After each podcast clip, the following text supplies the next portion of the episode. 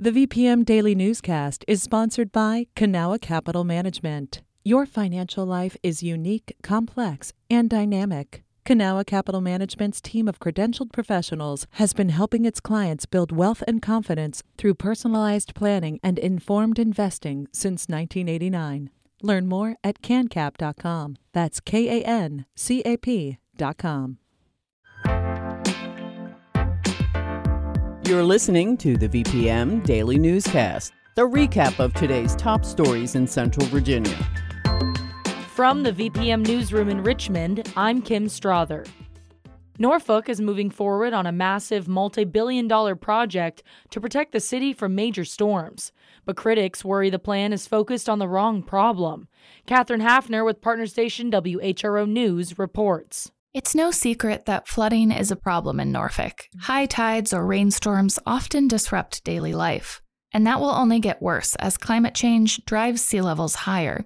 Norfolk is especially vulnerable, as Congressman Bobby Scott emphasized at a recent ceremony. The New Hampton Roads region, as it's been pointed out, is the second large population center at risk from sea level rise in the nation, behind only New Orleans. Scott and other leaders were in Norfolk to celebrate a new project that they described as part of the solution. It's called Resilient Norfolk. It's a massive floodwall project to defend the city from a major storm. After years of planning, the city and Federal Army Corps of Engineers have formally agreed to move forward with the major plan, which includes tide gates, pump stations, and levees. Scott called it a model for the nation. I want to congratulate the city of Norfolk and the Army Corps of Engineers. Thank you very much. But here's the problem this project won't protect against the type of tidal flooding Norfolk sees all the time. Instead, it's designed to protect against a once in a generation storm that could decimate downtown. We should call it the catastrophe wall or the hurricane wall because flood wall is really kind of a misleading statement.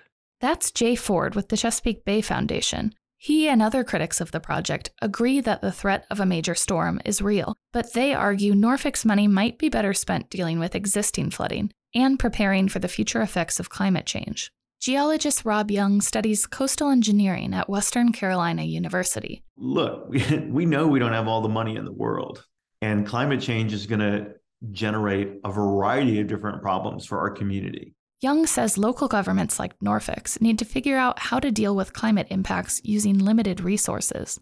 The new Resilient Norfolk project will be hugely expensive, costing more than $2.5 billion. The federal government will cover two thirds of that, but Norfolk will still be on the hook for nearly a billion dollars. Where do we start spending the money?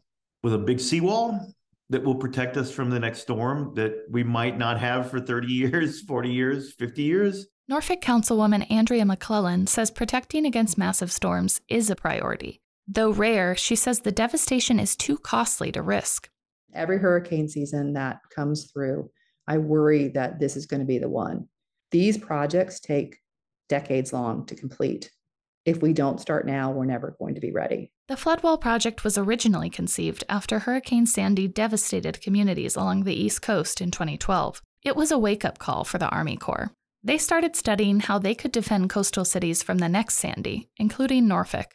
In 2021, Congress approved $400 million for the project. McClellan says that's why the city is moving forward faster than expected. It was a, a blessing, but it also caught us somewhat off guard because the work that de- still needed to be done. Kyle Spencer with the City of Norfolk acknowledges that funding the city's share of the project means that other work to address current flooding could be delayed there are some things that are going to probably get put on the back burner ultimately, but it doesn't mean those other projects won't happen. The city is slowly working through a long list of those projects, including raising roads and improving drainage. The Resilient Norfolk project is still in the design phase. Construction could start as early as next year. That was Katherine Hafner with partner station WHRO News.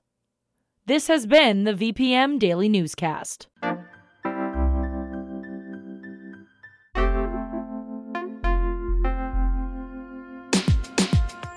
You can stay connected to what matters by heading to vpm.org/news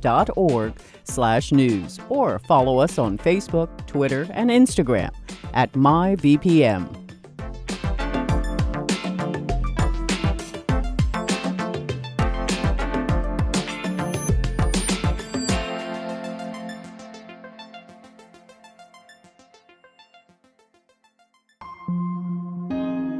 VPM